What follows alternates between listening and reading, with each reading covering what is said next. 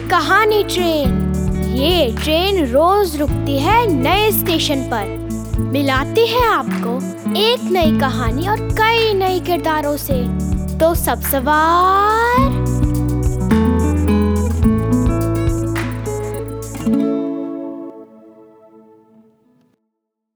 हमारी आज की कहानी है प्लूटो पत्रिका से और इसे लिखा है रायसेन मध्य प्रदेश के एक आठवीं कक्षा के छात्र रोहित ठाकुर ने।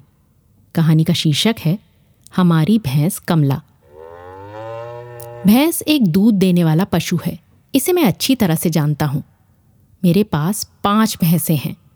वो सभी दूध देती हैं। ये दूध बिकने के लिए रोज बाज़ार जाता है। इन भैंसों के छोटे छोटे बच्चे भी हैं। इनमें से एक भैंस के बड़े बड़े सींग हैं।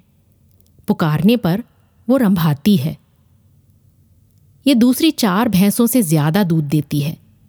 कमला मेरी प्यारी भैंस है। इसका रंग सफ़ेद और काला है।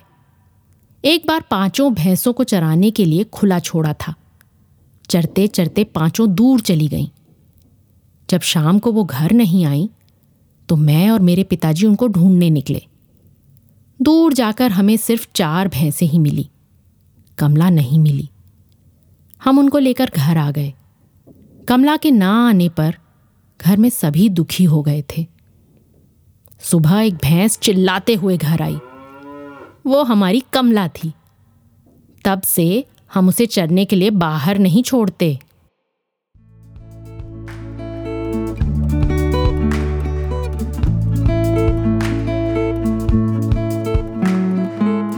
आशा है ये कहानी आपको पसंद आई होगी। ये कहानी आपके लिए लाए रेखता नई धारा और प्रथम।